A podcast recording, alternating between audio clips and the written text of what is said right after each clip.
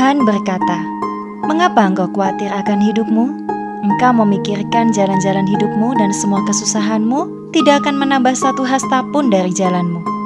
Anakku, bukankah aku telah berjanji kepadamu? Jika seluruh hidupku dan nyawa kuberikan kepadamu, apalagi yang lainnya, masakan aku tidak akan memperhatikan hidupmu?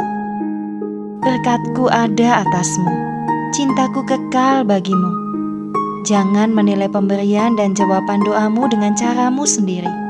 Bekerjalah dengan rajin dan janganlah jadi pemalas. Aku akan memberkati segala yang kau kerjakan demi namaku. Anakku, aku adalah Bapa pemelihara hidupmu.